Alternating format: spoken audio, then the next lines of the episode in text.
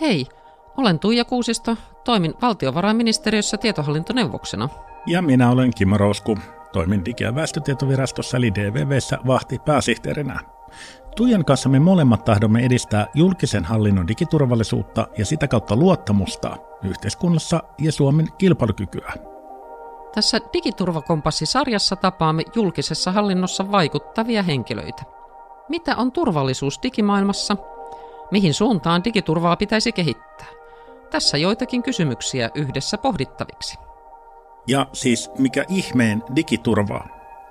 Digitaalisen turvallisuuden avulla huolehditaan riskien hallinnasta sekä toiminnan jatkuvuudesta, tietoturvasta ja tietosuojasta sekä samalla edistetään kyberturvallisuutta. Digiturva huolehtiikin meidän kaikkien tarvitsemien digipalvelujen toimivuudesta ja isona kokonaisuutena myös koko Suomen kyvystä selvitä erilaisista digimaailman häiriöistä ja hyökkäyksistä. Tänään marraskuun alussa meidän vieraamme on liikenne- ja viestintäministeriön osastopäällikkö Laura Eiro. Sydämellisesti tervetuloa tähän meidän Digiturvakompassi-podcastiimme. Kiitos paljon, mukava olla täällä.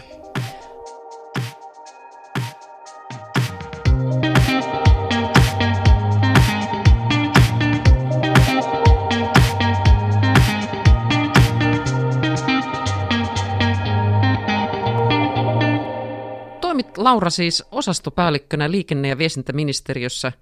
Mitä digiturvallisuusasioita tehtäviisi kuuluu? Mehän vastataan tosiaan ministeriönä etenkin verkkoturvallisuudesta ja kyberturvallisuuskeskus on meidän hallinnon alalla, eli nämä on niitä niin perustehtäviä ja meillä on ministeriöön myös sijoitettu valtion kyberturvallisuusjohtaja, joka toimii suoraan kansliapäällikön alaisuudessa. Ja me tehdään sitten paljon yhteistyötä siihen, että pystytään rakentamaan tilannekuvaa siitä, että missä mennään kyberturvallisuudessa ja katsomaan sitten yhteisiä koordinaatiotoimia. Ihan käytännön asioina meillä on kaksi isoa hanketta, eli kyberturvallisuuden kehittämisohjelma ja sitten tietosuoja- ja tietoturva kriittisillä toimialoilla valtioneuvoston periaatepäätös, joka tehtiin vastaamo-tapauksen jälkeen, ja näissä katsotaan sekä lainsäädäntöä, ekosysteemin kehittämistä, viranomaisten yhteistoimintaa, hyvin laajasti eri toimia siihen, että miten voidaan vieläkin paremmin kyberturvallisuutta parantaa. Et sääntelyhän on meidän tosi vahva työkalu tietenkin ministeriössä. Juuri annettiin viime viikolla eduskuntaan niin sanottu kyber-PTR-hallituksen esitys, jolla parannetaan viranomaisten mahdollisuuksia jakaa tietoa ja myöskin sitten hyödyntää yhteisiä resursseja silloin, jos on vakava kyberloukkaustilanne havaittu tai semmoista epäillään. EU-puoli työllistää toki myös sääntelyssä. Siellä esimerkiksi juuri annettiin tämmöinen kyberkestävyyssäädös, jolla parannetaan sitten laitteiden tietoturvaa ja tietosuojaa, eli antaa sitten kuluttajille paremmat mahdollisuudet arvioida sitä, että onko käytössä olevat laitteet tietoturvallisia. NATO-liittyminen myöskin itse asiassa hyvin vahvasti vaikuttaa meidän hallinnon alalle, eli kyllä tässä niin kuin töitä riittää valtavan paljon tämän tärkeän teeman eteen.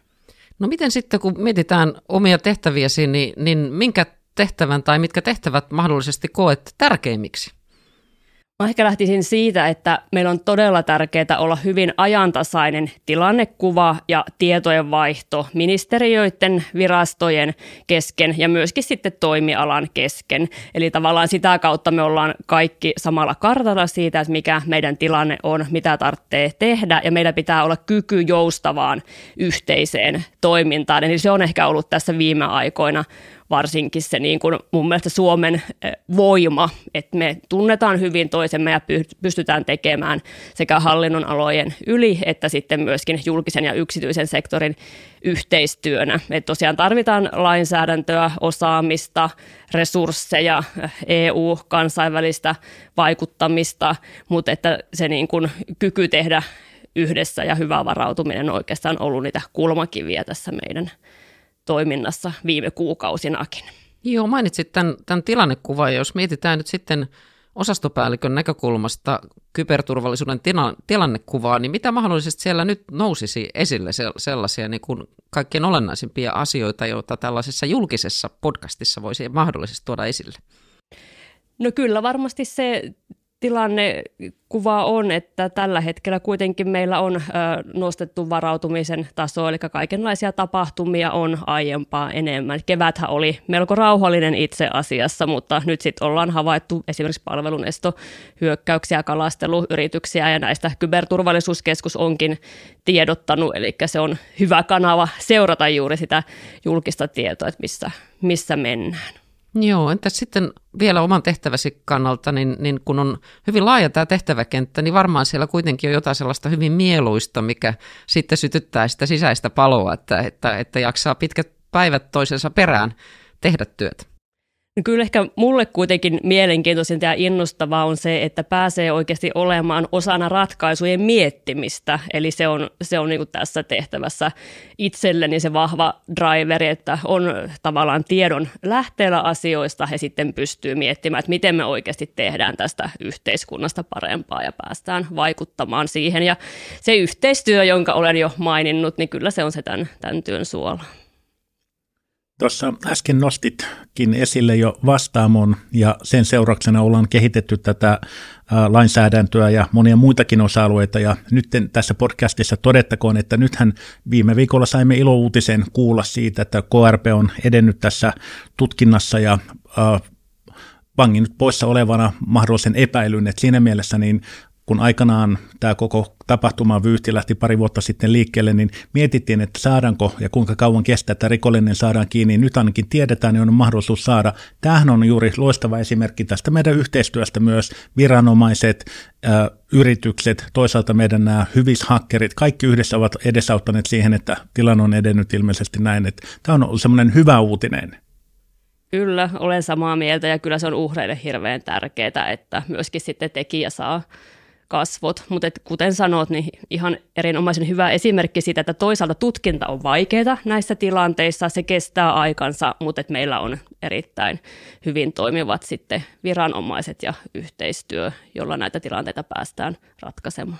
Juuri näin.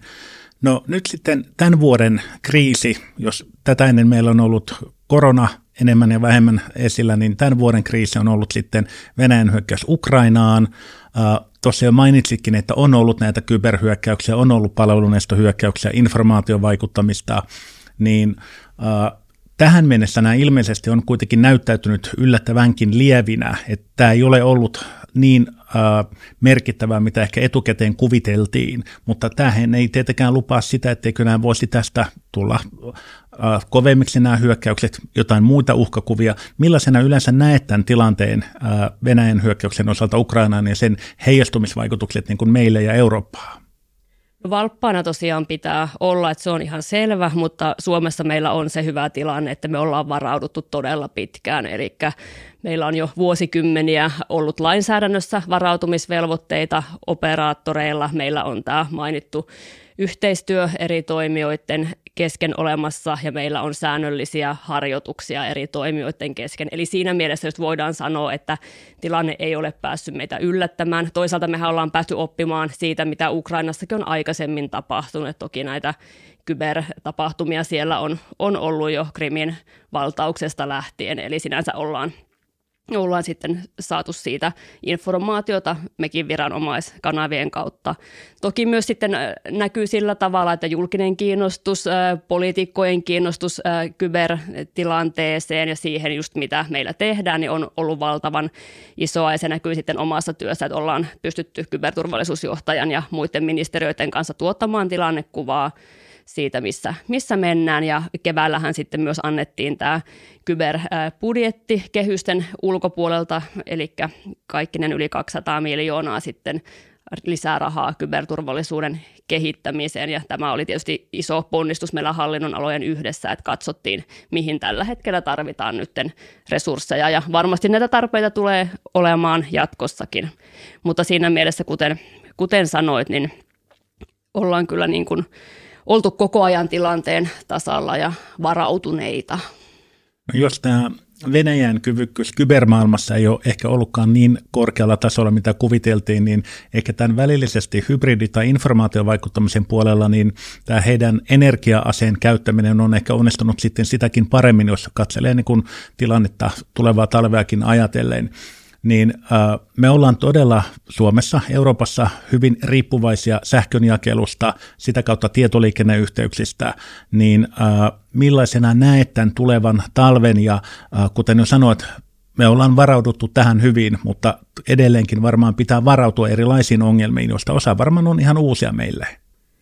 Näin se nimenomaan on ja toki meillä onkin nyt paljon sitten erilaisia työryhmiä ja ministeriryhmät tilanteen päällä, eli katsotaan just niitä toimia, mitä täytyy tässä tehdä, kun varaudutaan tulevaan talven, eli kaikkien niin kuin verkkojen, energia, tietoliikenneverkkojen kytkeytyvyys, sähkön saanti, niin nehän on ihan niin kuin kiinni toisissaan ja toki myös on niin, että verkot eivät meidän niin kuin rajalle suinkaan katkea, vaan ollaan osa sitten yleiseurooppalaisia verkkoja ja tämä aiheuttaa sen, että meidän täytyy olla hyvin tiiviisti muidenkin viranomaisten kanssa muissa maissa yhteyksissä vaihtaa tilannekuvaa.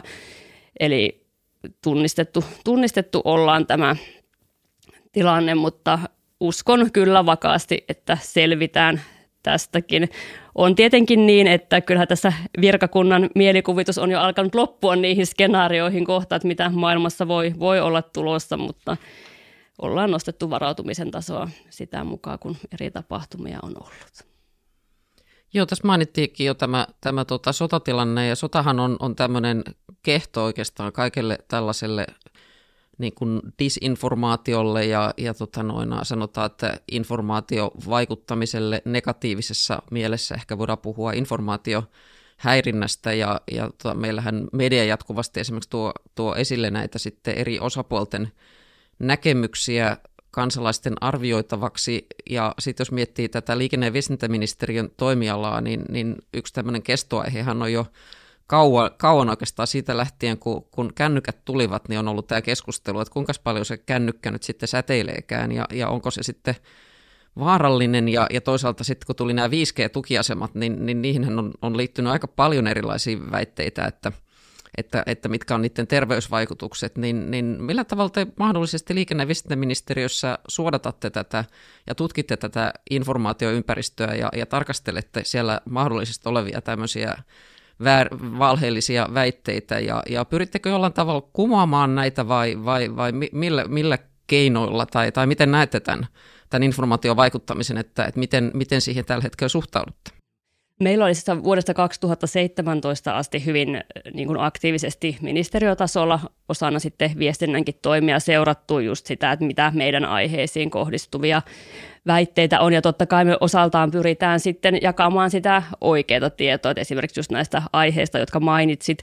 Sinänsä me ollaan onnellisessa asemassa siitä, että niin kuin virkakuntaa kohtaan ei ole semmoista ihan suoraa vaikuttamista havaittavissa, että se ehkä on täällä niin yleiset kansalaismielipiteet ja toisaalta sitten voidaan nyt ajatella, että sekin, että tehdään palvelunestohyökkäyksiä, niin sehän ei oikeastaan tietoturvamielessä ole niin vakava asia, vaan se on keino luoda levottomuutta, kun jotkut palvelut eivät toimi. Ja sitten toivoisi sitten, että näihinkin suhtaudutaan mediassa myös sitten sillä tavalla, että nähdään, että tämä itse asiassa on, on yksi keino, keino sitten luoda levottomuutta, mutta semmoista ihan vakavaa juuri meidän hallinnon alaan kohdistuvaa vaikuttamista ei, ei nyt toistaiseksi ole ollut. Toki me tehdään sitten työtä osana koko valtioneuvostoa ja osana hybridivaikuttamista ja voisi ajatella, että informaation vaikuttaminen, kyberturvallisuus on vähän niin kuin ö, osa tätä koko kokonaisuutta.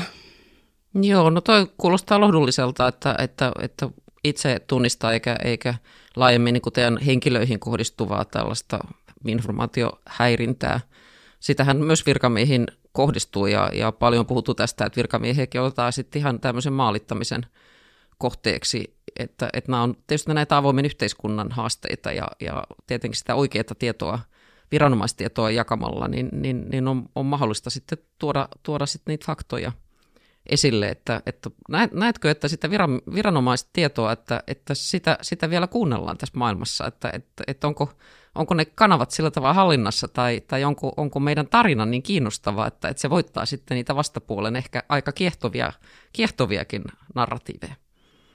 No totta kai se on semmoinen asia, jonka eteen koko ajan pitää tehdä töitä. Ja varmaan tämä podcast itse asiassa on yksi, yksi hyvä tapa tehdä sitten niin kuin oikeita informaatiota, tutuuksia. Että kyllähän viranomaiset joutuu koko ajan miettimään uusia keinoja. Mekin ollaan ministeriön viestinnässä lähdetty uusia kanavia kokeilemaan, millä sitten niin kuin tavoittaa uusia, uusia sidosryhmiä. Ja toisaalta meidän virastot myös tekee tätä yhteistyötä muiden toimijoiden kanssa, että sinänsä joudutaan elämään, elämään ajassa, mutta uskon kyllä, että sinänsä meillä on keinoja jakaa oikeita tietoa. Ja toki täytyy myös muistaa, että sitten on myös mielipiteitä, jotka eivät ole informaatiovaikuttamista, ja niitähän nyt tässä maailmassa riittää hyvinkin paljon. Se, se on osa tätä työnkuvaa sitten